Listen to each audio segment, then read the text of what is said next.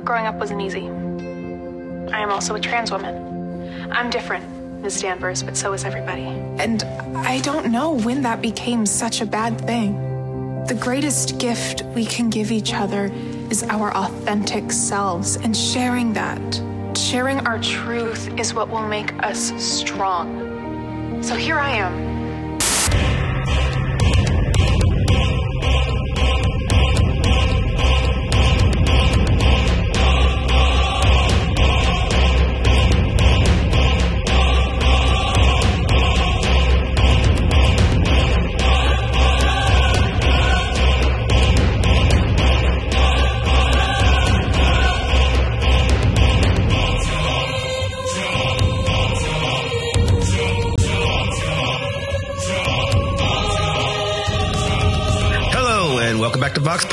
The weekly pseudo academic roundtable of pop culture with drinking and swearing. My name is Christopher Maverick, but you can call me Mav, and I am once again here with my co host, Palindrome Hannah Lee Rogers. Hi, Hannah, how's it going?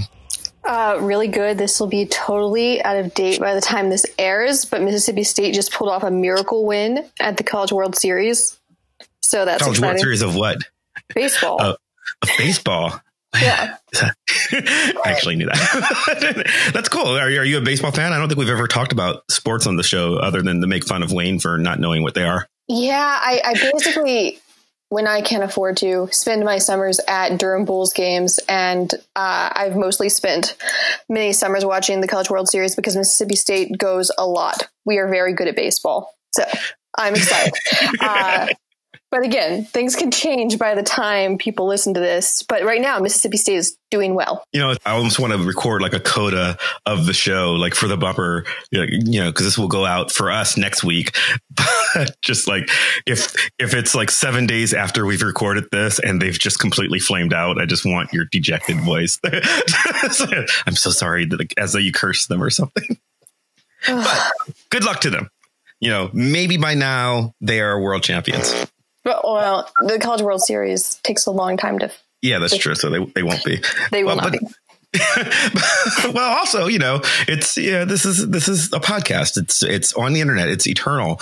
Someone could be listening to this two years from now, and they will look back at that day at which you congratulated Mississippi for for how many games are in? Are they?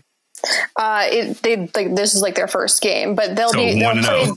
Yeah, they'll play like a second game before this goes out. Awesome. Awesome. Well, let's see. So it's, it's, I wanted to address a comment that we had on the most recent show, which was um, for us a couple of days ago. Actually, for our listeners, they, this show dropped this morning, but um, as you're listening to it now, I guess it's a week ago. Again, podcast time travel. I don't understand it, but we, um, our last show, we talked about comics for kids, right? And we had an interesting comment that I actually wanted to address. It was actually a comment on Twitter that got copied over to the blog. And oh, for the for the early plug for the blog, www.voxpopcast.com. When we post an episode or before we post episodes, we always have calls for comments. So you can comment and we will address things on the show. But I wanted to address a listener comment, which was from Timothy Reeder. And he's commented before, but he listened to our comics for for kids show and he pointed out that we didn't talk that much about comics that were easy to read for kids. We had focused pretty much on well, the kids that we happened to interview were all very advanced readers for their age. So he just said, I was a little disappointed that there was so much talk about comics for advanced readers who have been reading since they were two, but nothing about comics for kids who struggle to read. He's got a really good point. We didn't talk that much about that. So my advice to him, which um, I figured I put on the show as well as in the comments, was as Wayne said, you know, a good tip is to always take your kid to the comic shop and not just let them look around, but talk to the employees there about what is good for that individual kid, and you know, get some recommendations of both you know age appropriate content for him or her that is at their level, but also things that they're interested in.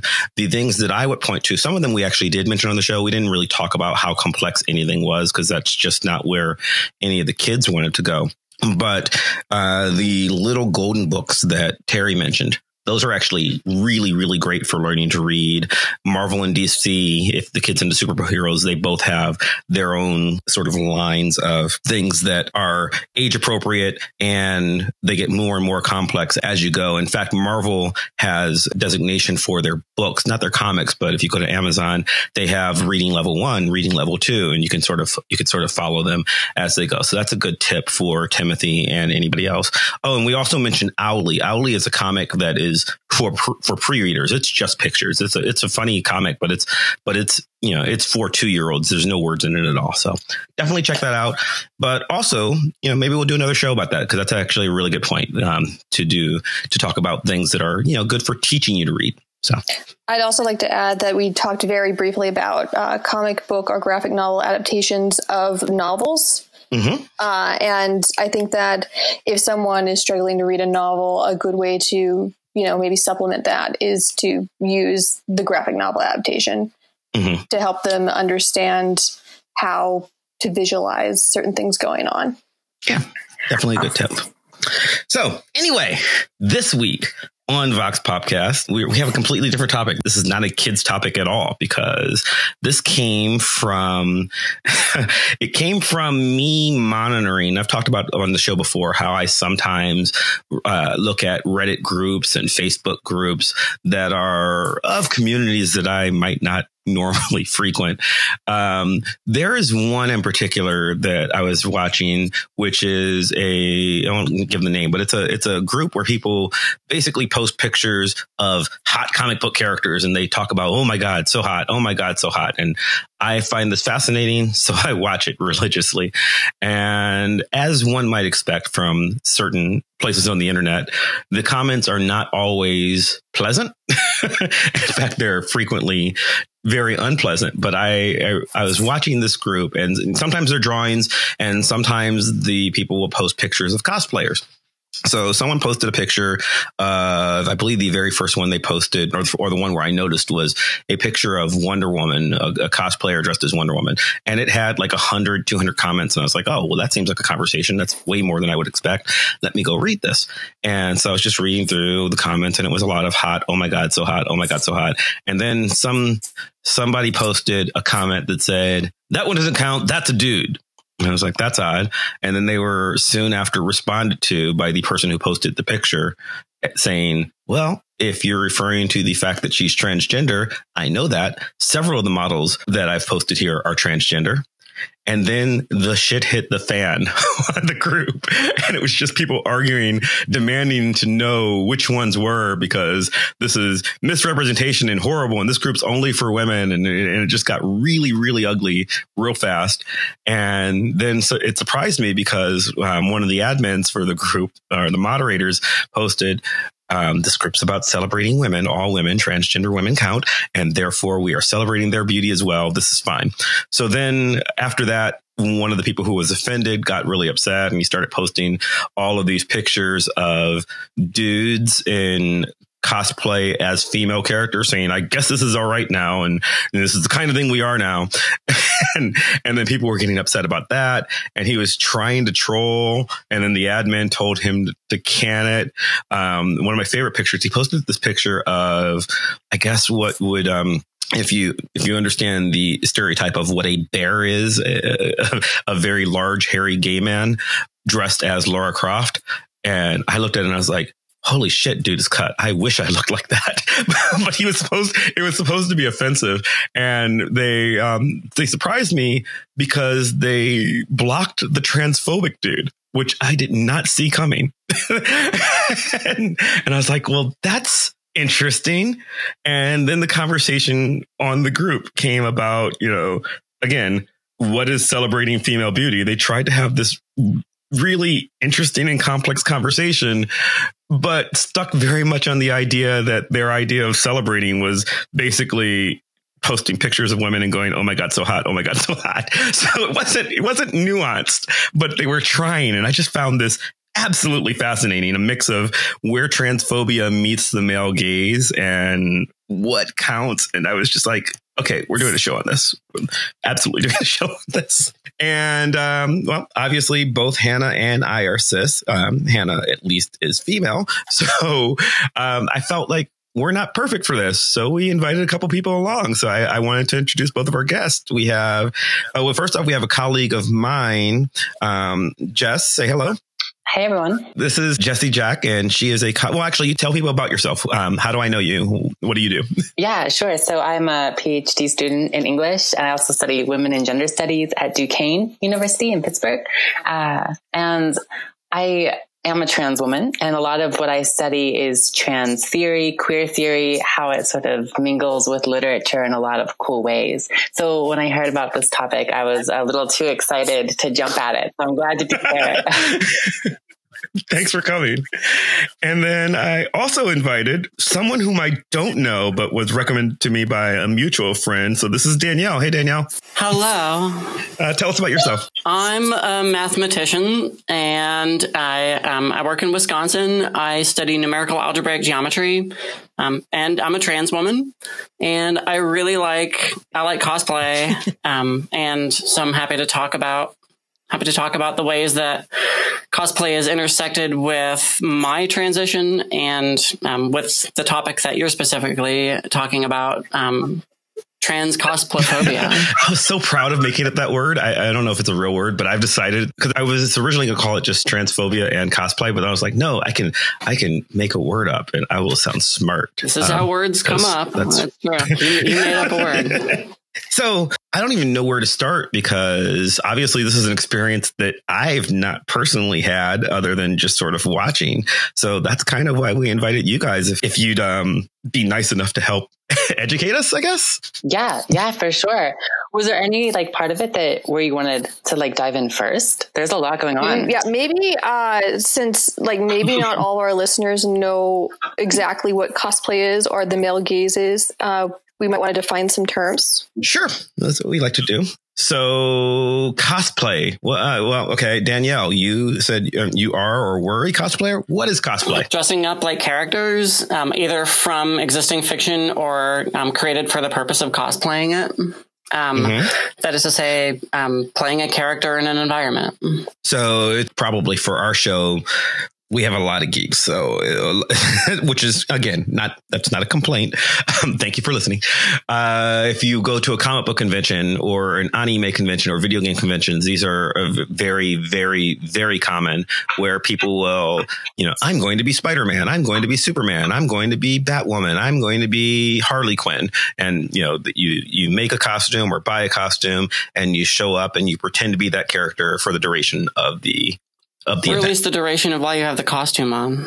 Yes, yes. So to me, one of the things that I found fascinating about it is the idea that cosplay is sort of by nature fantasy, like ignoring any element of what is gender and, you know, what gender are you?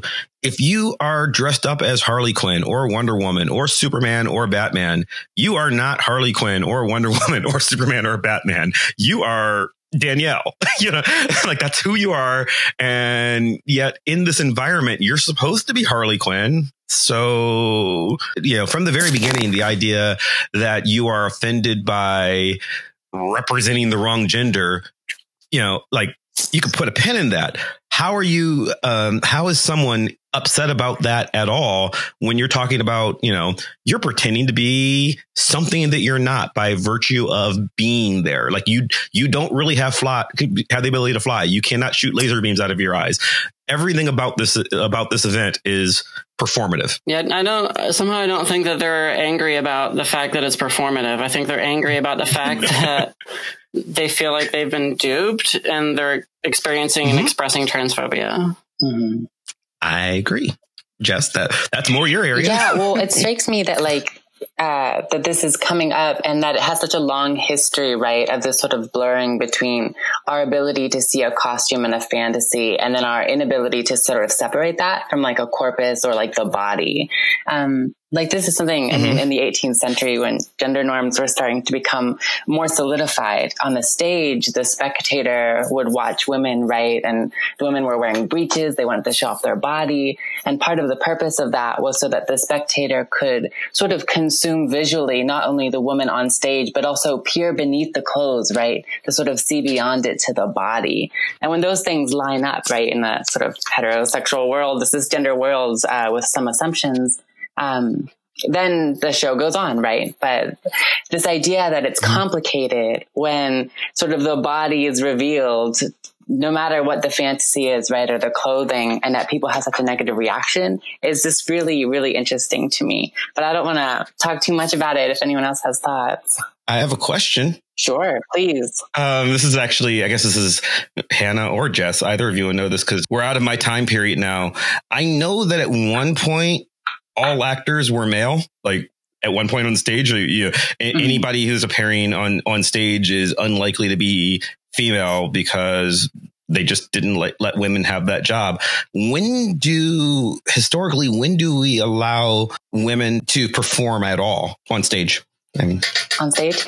Uh, mm-hmm. So I don't know uh, the specific date, but in the 18th century in particular, there's a huge uh, pouring of women onto the stage, and for the first time, too, women are able to experiment and take some agency in the construction of their gender because they know that the stage, the sort of being as a spectacle, uh, allows you to define in a way your own gender, your own body to various extents. Um, so this is when women start playing with breeches roles, um, okay. things of that nature. So definitely in the 18th century, things are happening, but it hasn't stopped. Yeah, uh, just just to add a kind of footnote, it's it's really like uh, after the Restoration when women started mm. performing on stage. Um, so how they performed on stage and like what roles they were playing and how they were. Restoration dates are when the Restoration was 1660. Okay. Yes. So by the time Jess is talking about it, it's certainly not it's not novel to have a female performer at all anymore. Right. And technically, if you want to, depend on uh, how you want to periodize things, which you know, you could say the Restoration is the beginning of the long 18th century. Mm. Yes. Okay. So there's one issue. Now we're talking about the other term that Hannah threw out, which was what the male gaze is, and we've talked about that before on the sh- on this show. And one day we're going to do a whole show devoted to just talking about the male gaze in all of its all of its essence.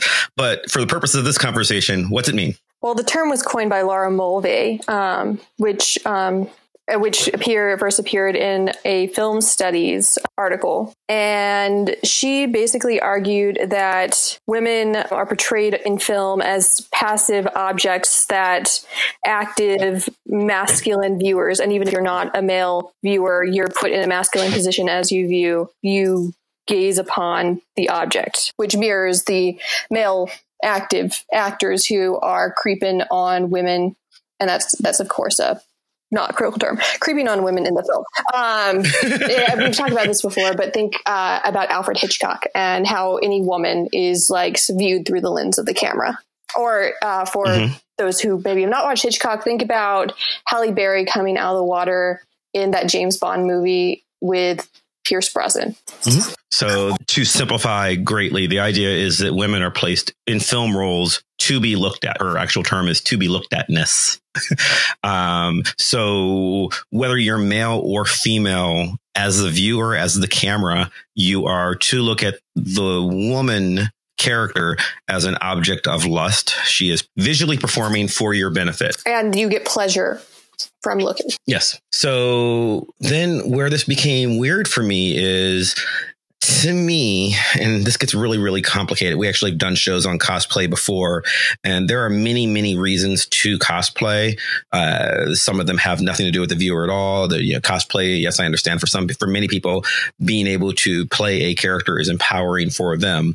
But to me, I would argue that as the viewer of cosplay, not being the participant, you know, whether you're looking at a male character or a female character, a sexy character or a non sexy character, you are very much naturally objectifying the person you're looking at because you're you're deriving pleasure by looking at them. That's the entire thing. You're watching a performance. That's that's what you're i mean it's called cosplay. You are they are playing in costume. You're watching that. You are taking it in. And to the extent that someone chooses to cosplay as a sexy character which is what the entire group is let's not you know let's not minimize. If someone puts on a sexy wonder woman outfit and walks around in public for people to take her picture then presumably she is sort of Im- implicitly, if not explicitly, giving you permission to look at her as a sexy character. She chose to wear that outfit. That is that fair? I think to everybody. Well, like in that, like the signifying economy of sort of being the spectacle, right? Like to to so don such clothing uh, is to sort of make oneself uh, appealing to like that consumptive yeah. gaze, right? Which is ultimately like what holds the power. So like if women are uh, dressing as such, right, it's ultimately because that is the power structure that already already has been mm-hmm. established um, and one's working within right. it. So yeah, definitely, right. So, you're yeah, right. She's given, sure. she's somehow given permission to look. So there's a lot written on the male gaze, and you know, we uh, like I said, that's got to be another show at some point because there's a que- there's certainly a question of you know, yes, that's true, but that power structure that just just talked about was only set up for patriarchal reasons in the first place. But to the extent that the cosplayer is working without within the power structure, however it got put there, that permission's inherent. You know that if, if you're wandering around essentially in a bikini, you know, in a public place, um, at a convention, you know, people are going to look at you. You chose to put that on. So there's, there's sort of a implied, yes, I know that you're going to sexually objectify me when you look at me. It doesn't mean you know, attack me, but you know, I know that you're deriving pleasure in looking at me. Um, so I'm actually okay with the people in this group to the extent that they are lusting after people who are performing for their enjoyment. In fact, many of the people that they posted are professional models that who are, you know, who, who aren't even taking, they, they were at pictures that weren't even just taken as candidates so they've implicitly given permission for you to look. So I'm okay with that. But then the question is, and where does that sexualization that you are enjoying, yeah. you're deriving pleasure in, okay. where does that cross over with inherent transphobia of the idea, uh, Danielle, you said they're not really upset about the performance. They're upset that the performance is being put on by someone that they don't consider a real woman. Yeah, that that seems to be that seems to be the case. Um, it's, it's certainly upsetting that in an arena where people get to play out fantasies, that somebody would be judged for a particular fantasy they have. Um, especially especially considering in the world of crossplay, um, women playing male characters often with, for better for worse, um, some sort of sexy slant to it, um, is taken without question but the example that you talked about, um, like a big hairy man playing some um, some feminine or female character is almost rejected out of hand as absurd. Mm-hmm. To me, is is is bothersome and troublesome. Um, like where where do we get to draw the lines in terms of who gets to um, crossplay as what or cosplay as what? Mm-hmm. And I and I don't know. I mean, that's a I mean that's a good point because one would presume that the guy, I mean, the the guy who was uh, cross-playing is that a, is that a typical term? Um, it's new to me. cross crossplay, crossplay then would be um, people um, cosplaying in um, in another gender but, the one they typically. Okay, so when they do that, they're not changing. This is specifically the guy that I was talking about was cosplaying as Lara Croft, but what Lara Croft would look like as male, as opposed to he was. Th- uh-huh. There was no attempt to uh-huh. hide his gender and appear feminine. In fact, he okay. was hyper masculine. So that that counts as crossplay. Uh, okay. Um. Yeah, I think that would still be well. Yeah, I don't know. I'm not yeah. the expert on this, but I think yeah. Okay. Yeah. Because yeah, he was yeah he was he was very much a I am a manly man. You know, he there was there was the there was oh, okay. the muscle. You know, rather than the tight tank top, there was the there was the muscle shirt. You know, you uh-huh. knew he was uh-huh. Lara Croft because he had the guns and everything and the color scheme, uh-huh. but it was it, it was very much a no, I'm a beefy dude you know. Okay. so, like okay, as opposed oh, to sorry, you know, sorry, man. It, it no, seems no, like no, the please. intent is what's in question there, right? Because uh, when you first told the story, I was under the impression that it was almost the picture was almost post, posted in a mocking way, but not with sincerity. But did you get the impression of sincerity? It, it absolutely mm-hmm. was. Well, the person who posted it absolutely. Like I'm sure the guy who took the picture intended it to mm-hmm. be cool the person who posted it to this group was absolutely, tr- absolutely trying to mock him. Mm. And I'm just the one who's like, no, I, I think dude was looks awesome, mm-hmm, you know? Mm-hmm. So, but I mean, that's, there's a weird intent thing right there, right? Like, obviously, I mean, I don't, I don't know, but obviously, but I'm presuming that the person who took the photo was not trying to, to mock gender norms. He just thought his costume was mm-hmm. cool. Sounds like a reasonable assumption. Yeah, yeah. I it, mean, ha- it happens all the time. Yeah, when that, I when I cosplay, people take pictures of me. Mm-hmm. Yeah, yeah. I mean, that's. I mean, I mean, you're walking around. It's almost. I mean, if you've never been to a, a yeah. comic book convention, it's almost like a a very scattered parade. in a sense, you know, because people are they're not organized. Well, actually, sometimes they are organized, but but it's just people wandering around in costume. And most yeah. uh, most of the time, if you say, "Hey, can I take your picture?" people will absolutely pose for you. I've got tons of them that I've that I've taken. Mm-hmm. Mm-hmm. It's a fun part of the experience. I, I, I enjoy when people take pictures of me. Mm-hmm. I enjoy, so I, I play a purple fairy at the Renaissance Festival sometimes. Mm-hmm. Um, and it's it's not a decidedly sexy costume. It's just kind of outlandish in the amount of purple that I wear. And my last name is Amethyst for a reason. Um, and so so you were talking a little bit ago, Mav, about um, about like the sexualization and the, and, and, and the male gaze. Mm-hmm. Um, and I wanted to I wanted to mention at least in this conversation once that I do feel a fair amount of pressure when I when I cosplay um, as female characters, which is all I do these days because mm-hmm. there's no way I'm cosplaying male characters post transition. Um, to make my costume as sexy as possible, mm-hmm. and there was there was none of that push when I was a man and I cosplayed male characters. Like it wasn't about making it look sexy. I guess the, the concept of sexiness for men and women is really different to start with as well. Mm-hmm. Um, but I, I, just wanted to at least mention that I feel this like push to be sexy when I'm cosplaying female characters. Mm-hmm. It's it's an interesting phenomenon to me. And but that's that's all post transition. You're saying. So was that push there I, I, don't actually. I don't know what you were cosplaying as before. I think so. So, the, so, um, I, I, so I played a character in a movie in 2016, and it was an awful. Not, was it awful? Probably pretty awful. It was just like a five minute short film that um, a group of friends and I made um, to get into Gen Con because if you submit a film to the Gen Con Film Festival, which is a gaming convention, mm-hmm. um, then they give you free tickets. Um, Good to know. Which is pretty sweet. Yeah. so like, we made we made a movie, and by which I mean like other people did most of the work, and I acted mm-hmm. um, terribly, and I.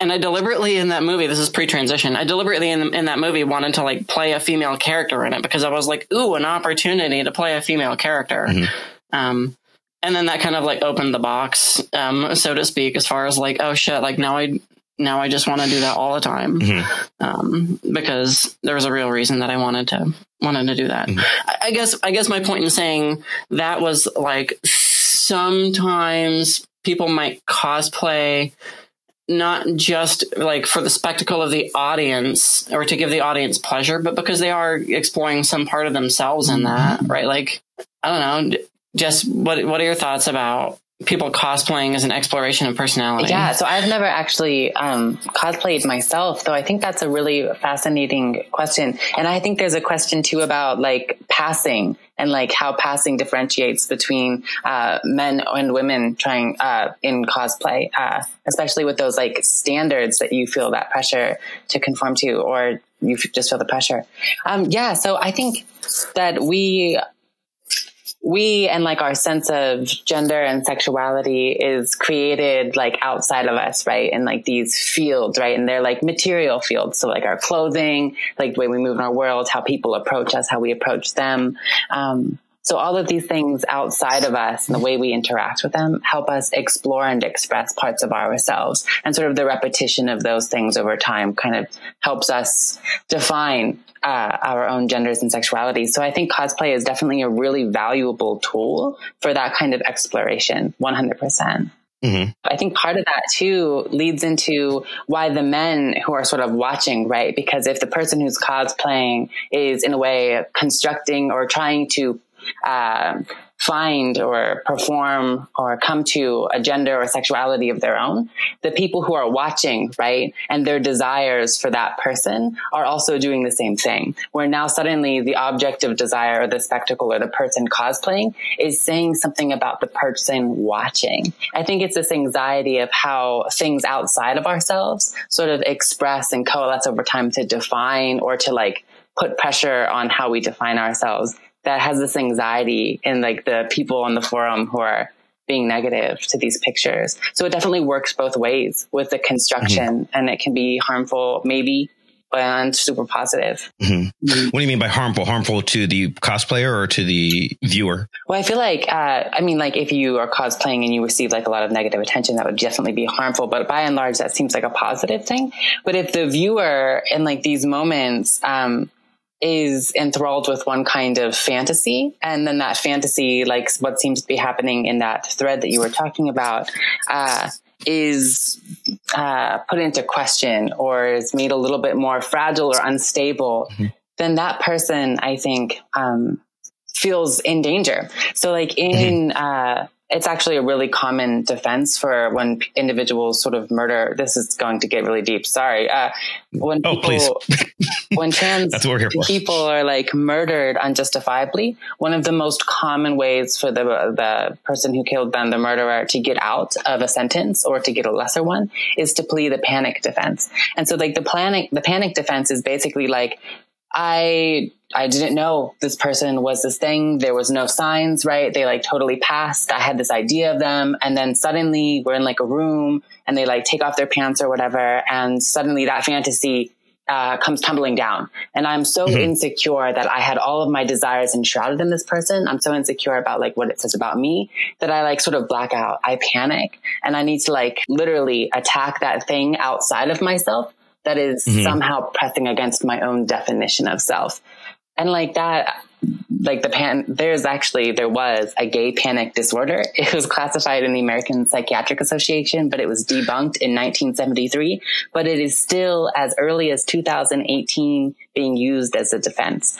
So wow. yeah, positives and negatives.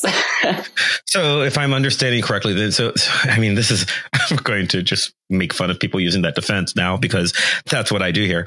But I mean, essentially, what they're arguing is they're they're arguing not not even that they're mad that they were tricked so much as no no no you don't understand that person tricked me into a situation where I can't be mean to them because they're a woman because they're not really a woman. Like you're you're you're literally at a no, you don't understand. I went crazy because they're a dude, so I can't be shitty to them.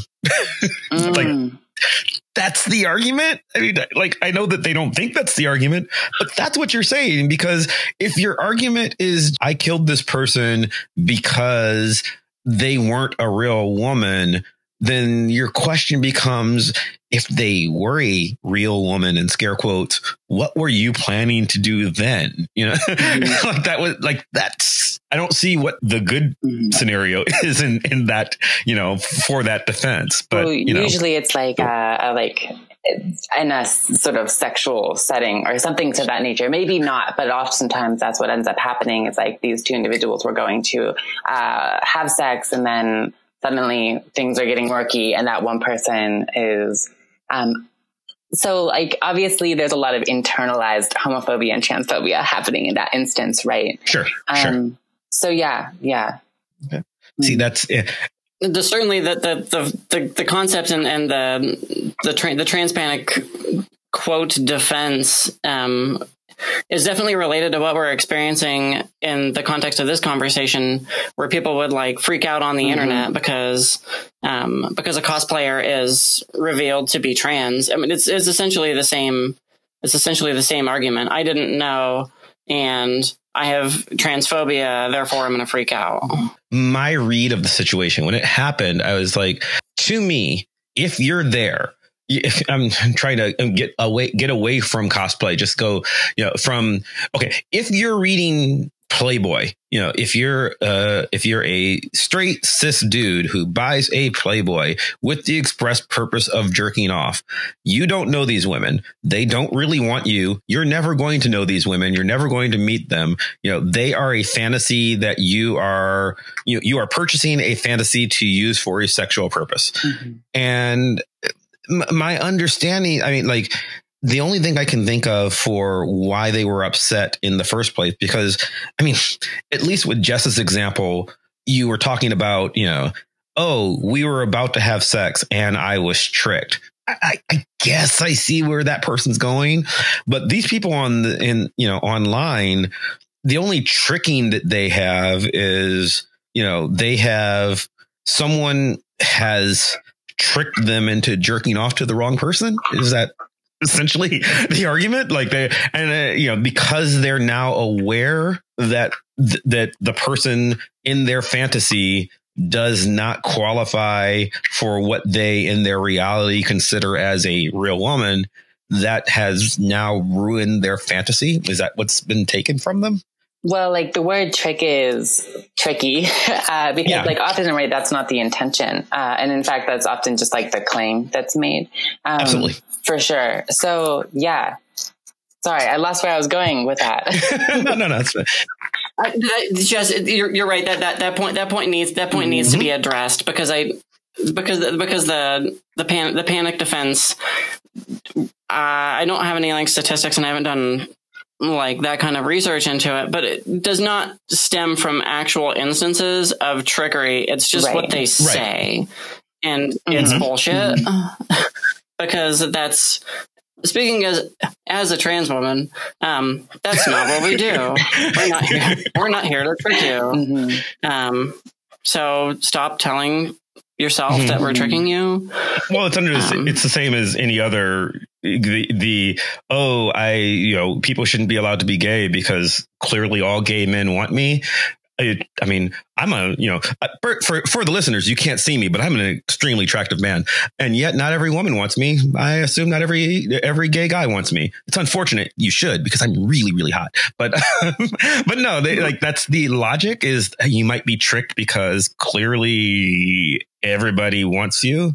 I don't know. I don't even know where where where the problem actually starts. Well, the logic definitely only upholds in like a system, right? That like uh, continually upholds certain ideals. So the ideal of being mm-hmm. cisgender, the idea of being heterosexual, and so like when you press against those ideas, it's really easy for a fickle language, like trick, to like have some mm-hmm. actual mm-hmm. weight, uh, which is mm-hmm. kind of disgusting.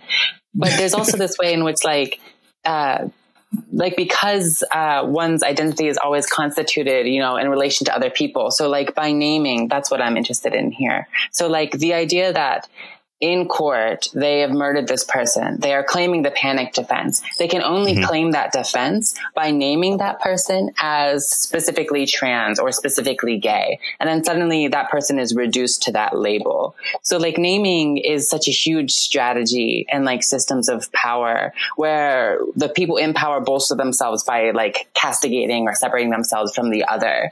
And so what's really interesting is mm-hmm how the person who was somewhat defending uh, the trans women who are engaging in cosplay and uh, had photos on the site was then sort of celebrating the women by sort of labeling them as trans, right? So yes. there's such a double edged sword there, like a paradox for trans women, because it's like at one point, now we have this this potentially previously hidden labor pool who has finally got presence and recognition right on another hand in the world of a really easy Google image search, maybe these women's lives, right? They're actually uh, sometimes outing people like that is really mm-hmm. dangerous. And then to not be outed and to then to be like found out is dangerous. So all of this is mm-hmm. like in a system of danger for the trans person, cosplay mm-hmm. or not. Mm-hmm.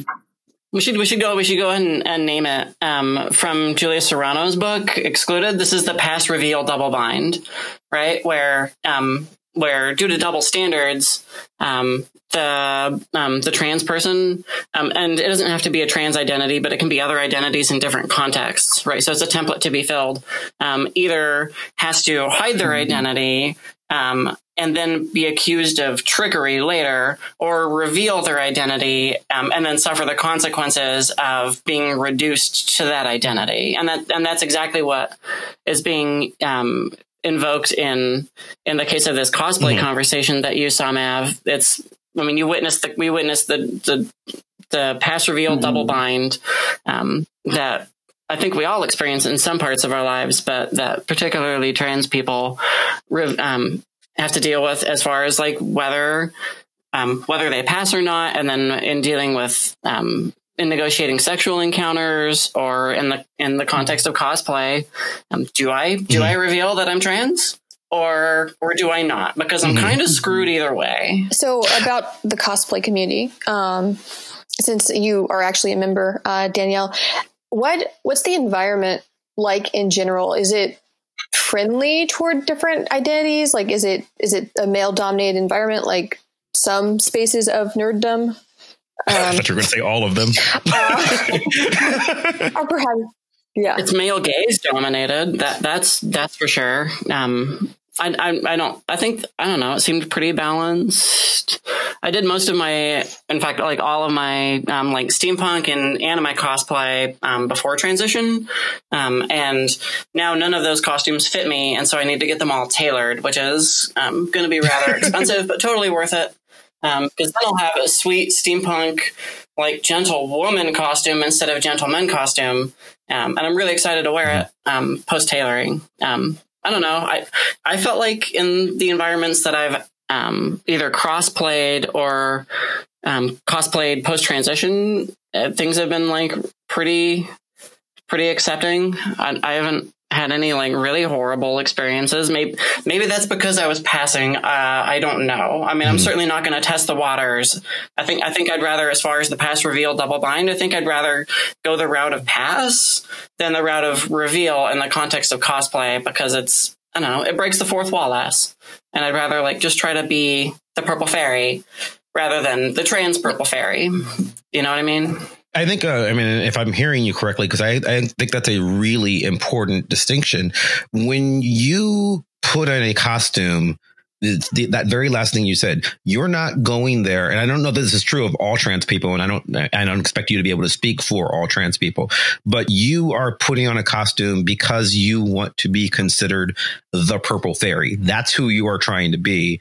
It's not a, you know, you're doing this for yourself. I think you said that earlier. It's not a excuse to say, even before? I mean, uh, did you do the Purple Fairy before you transitioned as well, or is that a? Was like I don't know. The boundaries of like when transition started are really fuzzy. Okay. So I'm gonna say that particular costume evolved like mid transit like i don't know no but i, I think, that's, that I think that's important because what i'm hearing is it was always about you you know it, you're not doing this as a performance I mean, you, you you acknowledge that a lot of it is sexiness, and you know when you put on the costume, there's going to be a push for that. But it was never your intention to go out there and put on this outfit so that you know, just so that hey, all random dudes on the internet, here's your excuse to jack off to me. That's not what you're, that's not the intention, I assume. No, that was, that was, that was never the intention. right. So, no. so then it, so then the question, you know, the threatening, the, uh, Jess, what'd you call it? The, um, trans, the trick defense. Uh, the gay panic disorder, the panic defense. Gay panic. Mm-hmm. Yeah. Yeah. So the panic disorder is it, it was never it's about the viewer the panicker um, feeling his sexuality has been threatened by someone else expressing not even their own sexuality, but it, it um, his sexuality is threatened by someone else um, celebrating or experimenting with their identity in a way in which he is not comfortable. Yeah, for sure. I mean, like the male gaze or like any gaze, right, is consumptive. And you can like literally take that metaphor to its extreme where the thing that you're seeing or visualizing, you consume, right? So it goes inside. And the like more you repeat, right, the more I just eat vegetables, I'm a vegetarian. Suddenly it starts to define in various ways. Um, and so individuals often feel the need to label or to pass pass. And both of those things that those pressures are kind of a straightening device, right? It's kind of a way of saying like, here's where you can and, you know, can look and here are safe spaces to look. And if, uh, if people pass and you don't know, then you're in these like, these fields of orientation, right? Where it's, you don't have to question your sense of self. They're, the fields are straightened. Anything that's queer or trans is sort of hidden. Yeah. And that's like so problematic, but yeah. like, it doesn't matter about the person performing's intent, even though that should be the focus. It's, it should be the only thing that matters, obviously, sure. but it's never going to be. Mm-hmm. I actually want to just real quick for people who don't know, we always like to make sure we're defining all the terms, but passing is passing. It means for a problematic passing is a problematic term um, that, that, that, describes when um, a trans person um, is taken or gendered by um, the public by by a person. Um, I guess it's on a person to person and encounter to encounter basis. Um, but when when a person is gendered correctly, mm-hmm. is passing. Um, so like cis people pass as their own gender, and that just kind of like happens, and they get to take it for granted. And then like trans people could be said to pass hope I, I don't know I, I don't want to use the word hopefully i was going to attach values to things sure. I, I, think you see what i'm saying mm-hmm. I'm not gonna. I think I'm gonna stop there. Maybe yeah, pass it to Jazz. Yeah. So passing, yeah. you're so right, Danielle. It is like sometimes singularly unhelpful, and like Jack Halberstam, if like viewers are interested, talks a lot about this in particular. But so I'll give like an anecdote with my own life. So I have a number of people throughout sort of my life after transitioning. It's been like six years now, come up to me and ask me, Jess, uh, congratulations, you passed well. How did you do it? Can you give me tips? And then a lot of them, and it's really, really sad, will say, you know, I considered transitioning in the past, but I'm like six foot two. I don't think I'll do it. So I'm never going to. Oh. So suddenly this value judgment in passing becomes ultimately like, what a, what it means to be a good trans person. And that value of good is so terrible. Sandy Stone, one of the founders mm-hmm. of trans theory, basically said that she basically equated uh, being a transsexual with passing because of the social pressures, because of the emphasis there. And in cosplay, where passing is happening on so many different fronts, right? Not only as the character that you're trying to portray, what you want to portray as fully as possible, right? But then when you have to try to pass on this other level as well, things become really complicated. Um, but yeah, passing singularly unhelpful in a lot of cases, but often required for intelligibility, for people to know how to interact with you on the street so that you can remain safe. So it's really unstable right now.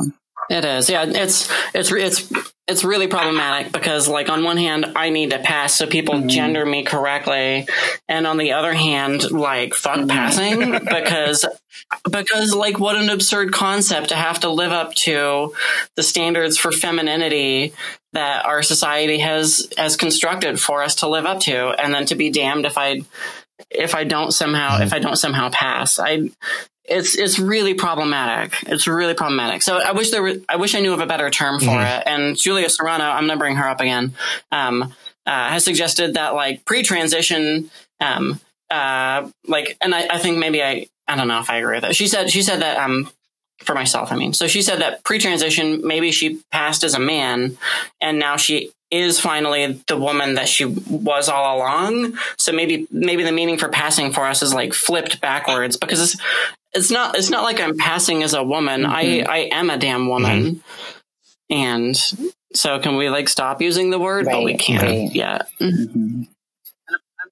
And I'm I'm I'm glad you brought it up, Jess, in, in the context of like this meta level in terms of cosplay. So like as a as a trans woman, if I if I cosplay, um, then I think maybe it would be easier for people to read me as um, as somebody who is going for the trick or um, as like a uh, cross dresser mm-hmm. because I I still look I still look fairly masculine and so I've like scaled back the amount of cosplay that I do. Um, one because I live in the middle of nowhere in Wisconsin, um, and two um, because because I'm I'm afraid of the reactions that I'll get um, as as far as that goes, as far as like not being able to like really mm-hmm. pull off the costume, um, but like generally passing in my daily life and failing at that meta level when people are like giving you extra scrutiny under the male mm. gaze. Yeah. Oh gosh. Uh, yeah. Thank you for sharing that. So if you don't mind me sharing another personal anecdote. So it was recently, well, it's Pride Month, right? And Pittsburgh just had their Pride celebration and mm-hmm. I yes. always have a fear uh, going into those spaces where I'm supposed to feel most comfortable, right? uh, I always have this fear that there is a level of, um, it's like liminal, right? The space of a of a festival is liminal, where people are performing. There are more uh, like drag performers out there. People are wearing clothes they might not typically wear in their day to day, and I want to wear clothes that I don't wear on my day to day in Pride because I want to celebrate who I am, right? Well, I always fear that I'll be mistyped uh, as a drag performer as opposed to a trans person. And in fact, it, recently in this last Pittsburgh Pride, I was buying a lemonade and the guy was like, Oh, oh, he's like, you know what? I have to say, you were really convincing for a minute there. Good job. Yeah, you look great in drag. And I'm like, oh, but I think people have a really hard, you know, right? Like oh, super shitty. And like, what I'm like, I, it was just bad. Um, and then so like, I think people have a really difficult time separating, uh, like performance as opposed to like performativity for people who like know Butler. But people have a hard time distinguishing performance from identity. And like sometimes mm-hmm. they just, people can't do it. They just can't do it. And I think that's happening in this thread we're talking about definitely happened to me at Pride. Um, seems to happen to you too mm-hmm. when cosplaying. This is why I don't go to. I don't really like going to drag mm-hmm. shows. Um, but because people often interpret me as a performer. That's... And it's like, fuck, I'm not a performer. I'm literally dressed up in like what I wear on a daily basis. All I, yeah, all I did was come here to like help right. support the drag performers and I'm, I'm not one of them, damn it. Just want to unpack, like, even, I mean, even your little anecdote there, Jess, the idea there that you're talking about is uh, it's the exact same issue. I mean, obviously, far less violently. I don't think you were worried for your safety in that situation because if I'm understanding you correctly, the person was attempting to be supportive. It's not, you know, he wasn't, he wasn't complaining that you were he, he just misgendered you. He wasn't complaining that you were doing something wrong the way the people on this website were.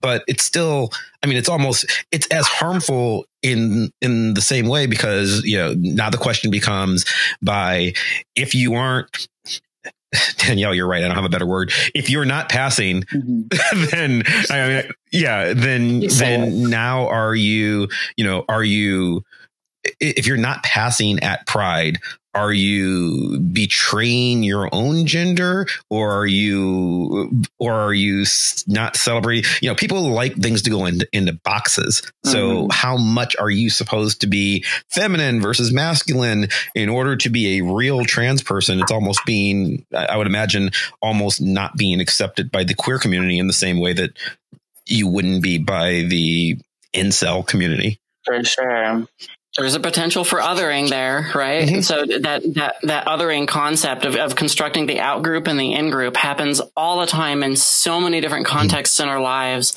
and it can there can be like an othering of trans people who don't quote pass. Um, and so you're like in if you're passing and you're out if you're not, or the other way around. Um, there's a potential for othering um, as far as you're in if you're trans and you're out if you're cis, or you're in if you're gay and you're out if you're straight, or you're in if you're queer and or and you're out if you're not queer. It's it's it's all it's all problematic, and I don't like it at all. Can people just take me for what I am right now?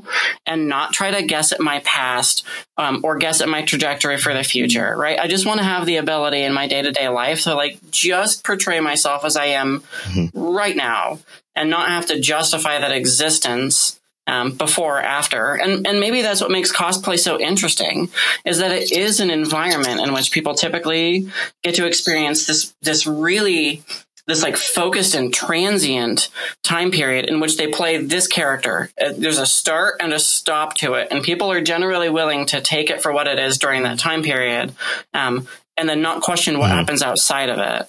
Um, and and I guess and I guess I just want I guess I just want that all the time. I want people to just like take me as I am right now, always. It's fascinating. Uh, and I, I, mean, I agree with you. Uh, I did want to address one other issue. Uh, you know, one of our other co-hosts couldn't be here today, uh, Wayne, for you know people who listen to the show regularly. But um, this isn't quite cosplay. This is even more of the fantasy element because Wayne has an anecdote that he has um, that he knows from working in a comic shop. So I wanted to play that for our listeners and then get both of your reactions to it. This is about a fictional character, not even a human being. So just cut over to Wayne's pre-record right now. So 20 years ago, I was working at a different comic shop, and we had a display of comics behind the counter, just facing outward. And one of them was Grant Morrison's The Invisibles, with an amazing cover by Brian Bolland of the character Lord Fanny. Uh, the the series The Invisibles described Fanny as a transvestite shaman, very definitely a trans character.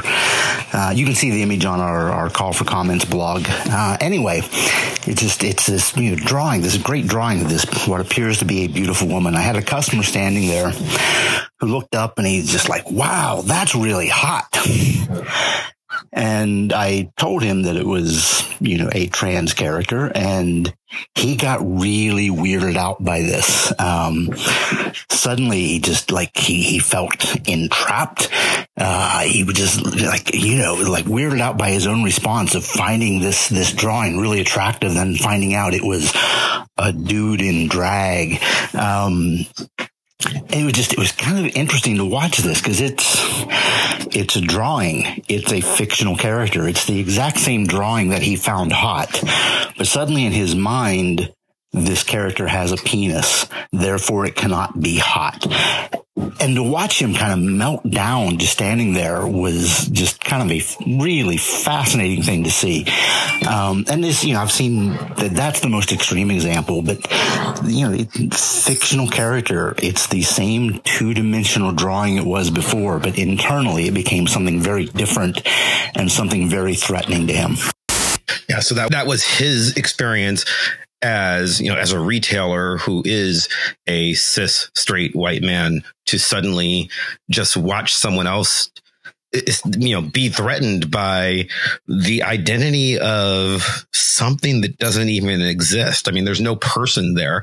So it's just it's the very idea of transphobia i guess Mm-hmm. Can I like do a super hard tangent though before we address that sure. and just say that like it's super interesting that that particular character was uh, like a quote transvestite shaman because there's like mm-hmm. this really rich history going all the way back to ancient Greeks with Tiresias of like linking individuals who identify as one gender or another throughout various points of their lives as having these sort of prophetic abilities. Can, uh, yeah, there's a whole history there that's happening too under the under the surface. Yeah, I can give a little bit of background uh, for Invisibles in particular. I, w- I want to point out this this storyline started in 1994. I think it ran through like 1999. So uh, Wayne pointed out that the character of Lord Fanny is in the book often called a transvestite probably more accurately, she should have been called transgender or even more specifically non-binary because, you know, having read the book, but these weren't terms that, that I don't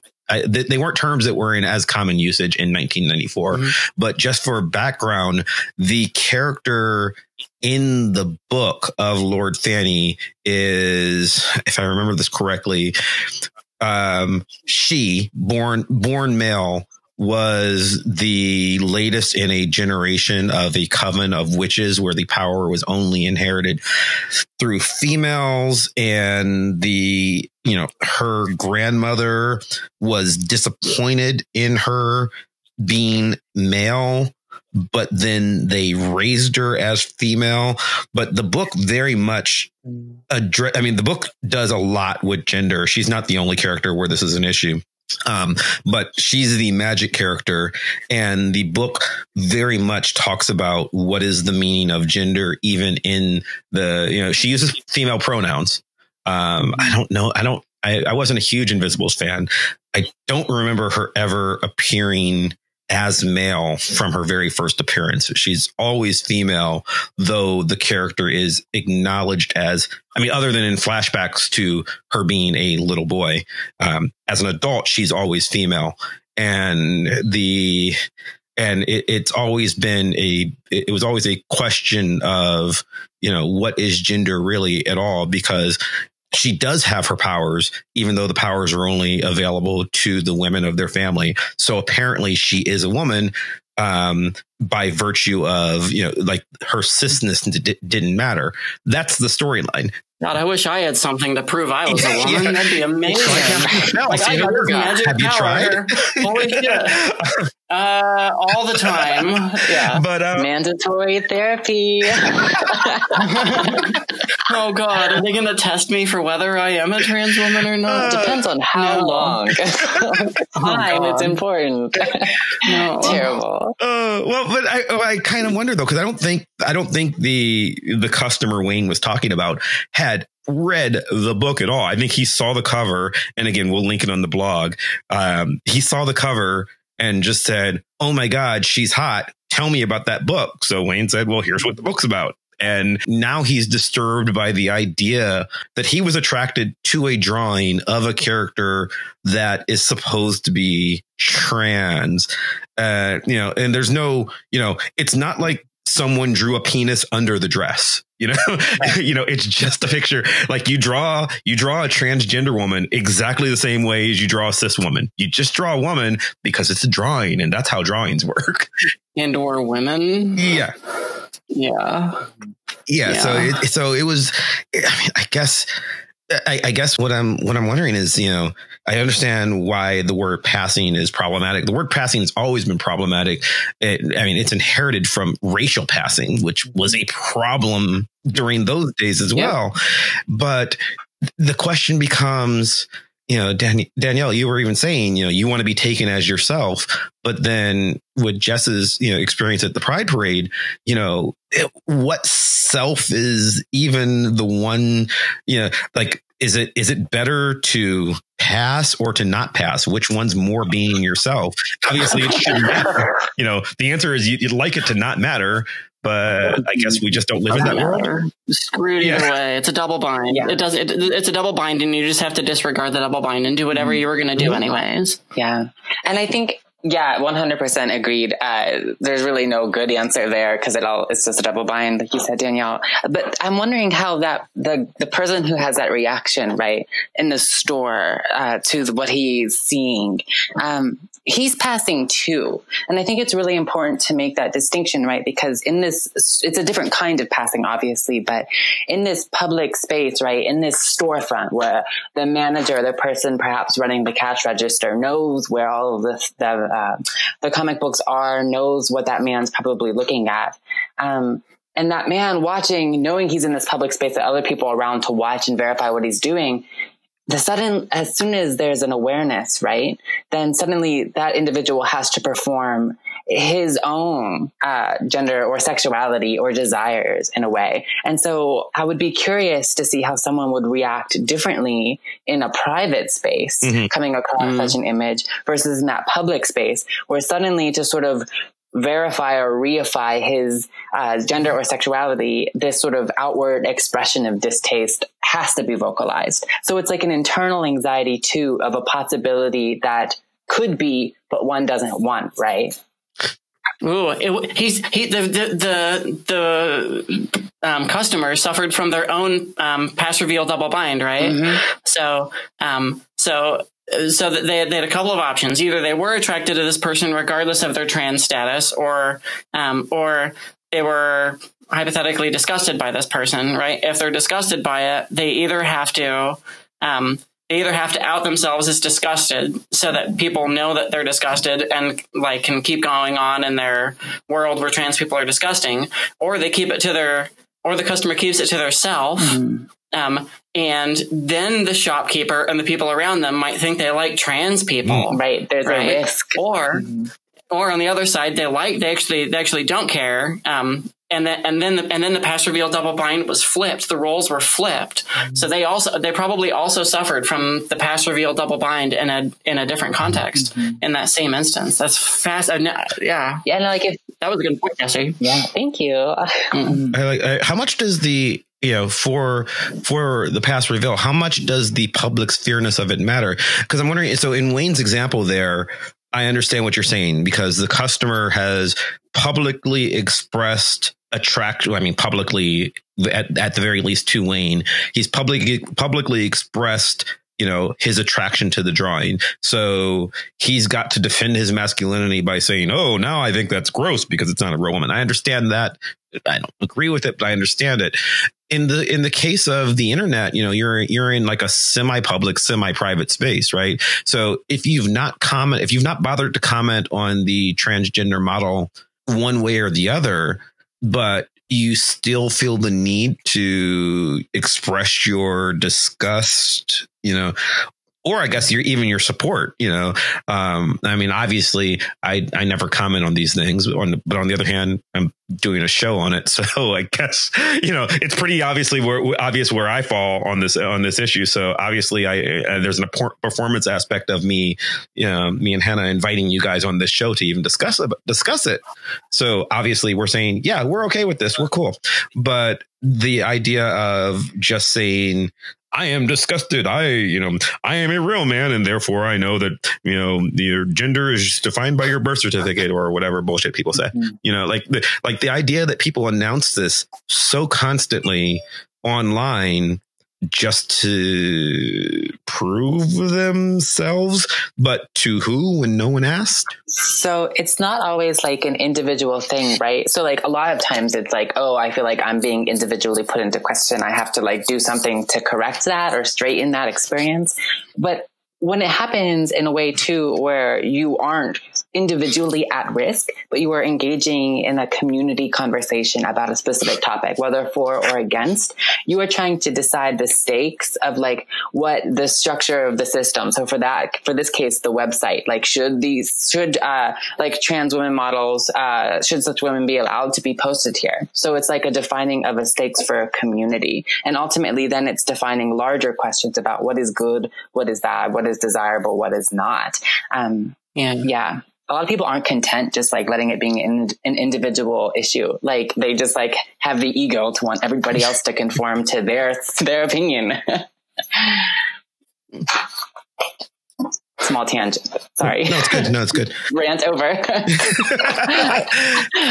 I, I think, I think, I think, I think the story, I think the story of the customer is, is, is poignant in, in that it demonstrates the common reduction of a trans person to their genitals. Mm-hmm. Um, mm-hmm. And I, I, don't know, I don't know what your experience has been like, Jess, but like, um, I'm particularly in the world of dating, I'm reduced to my genitals and, and it's really, and it's really problematic. Like I've been like texting with boys on Tinder sometimes.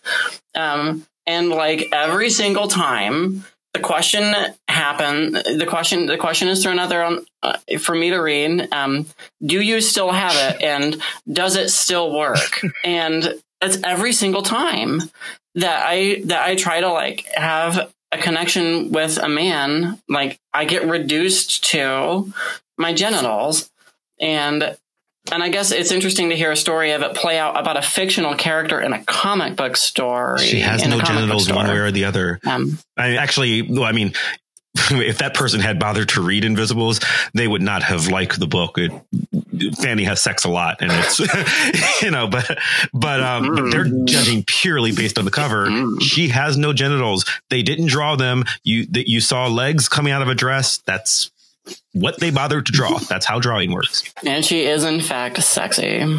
yeah, very much so. Which is mm. why you thought that, thought that in the first place.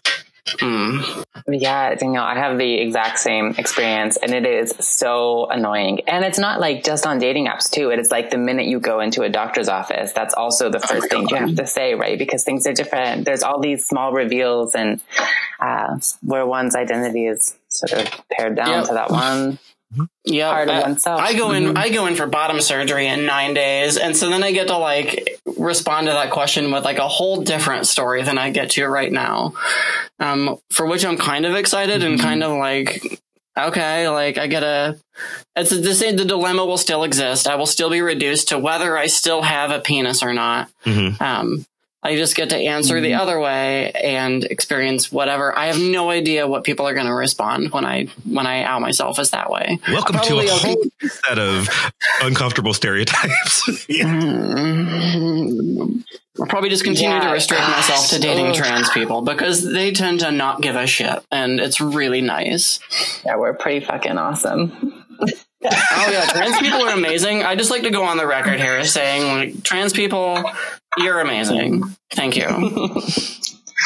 Uh, also, that's really cool. Uh, good luck to you after this. Hope Everything's good. Thank yeah. you.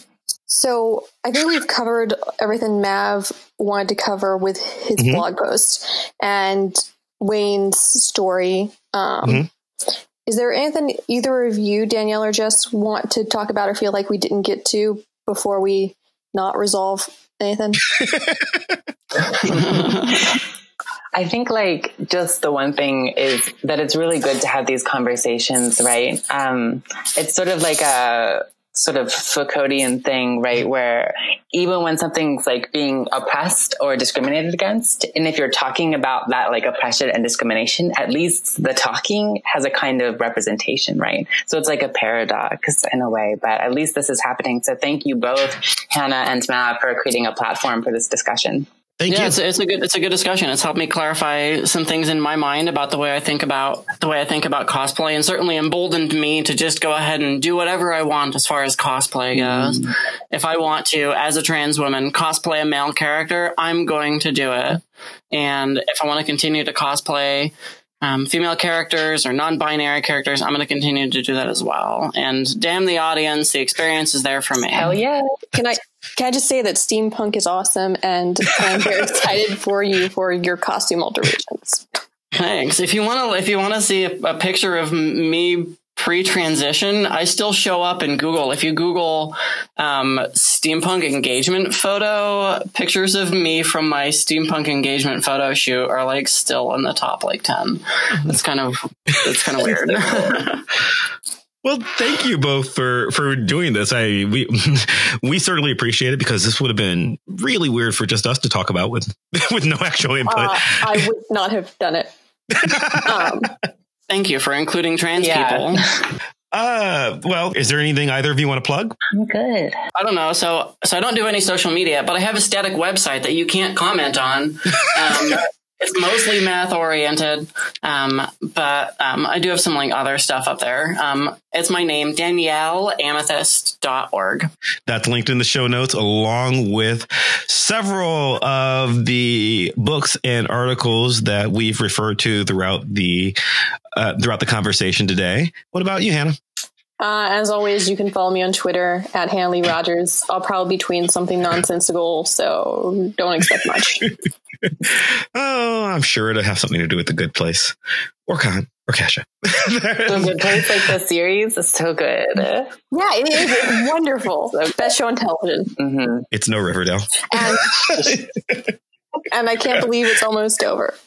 Heartbreaking. Uh, I you can follow me on Twitter at Chris Maverick. You can follow my blog at www.chrismaverick.com. You can follow the show on Twitter at Vox Popcast, on Instagram at Vox Popcast, on Facebook at facebook.com slash Vox Popcast, or follow our blog at www.voxpopcast.com, where you will find out about future topics and have the chance to comment and join our conversation and help us along, maybe suggest topics that you'd want to hear us talk about. If you enjoy the show, please subscribe to us on iTunes or Stitcher or Spotify or wherever the hell else you get podcasts from. And if you subscribe, do us a favor, leave us a five star review, especially on iTunes and Stitcher. Those help other people find the show. They tweak the algorithm and they make me happy. And, and every time you leave a five star review, an angel gets its wings. Trust me, it's science. That's totally true. Um, but I would like to thank Maximilian of Thought Form Music for our epic theme song, building ever so more epically and playing us out. Once again, I'd like to both thank both of our guests, Danielle and Jess. Thanks, ladies. Yeah, thank you, Rob. Thank you. And I would like to thank you for listening, and we'll see you next time. Bye. Bye. Bye.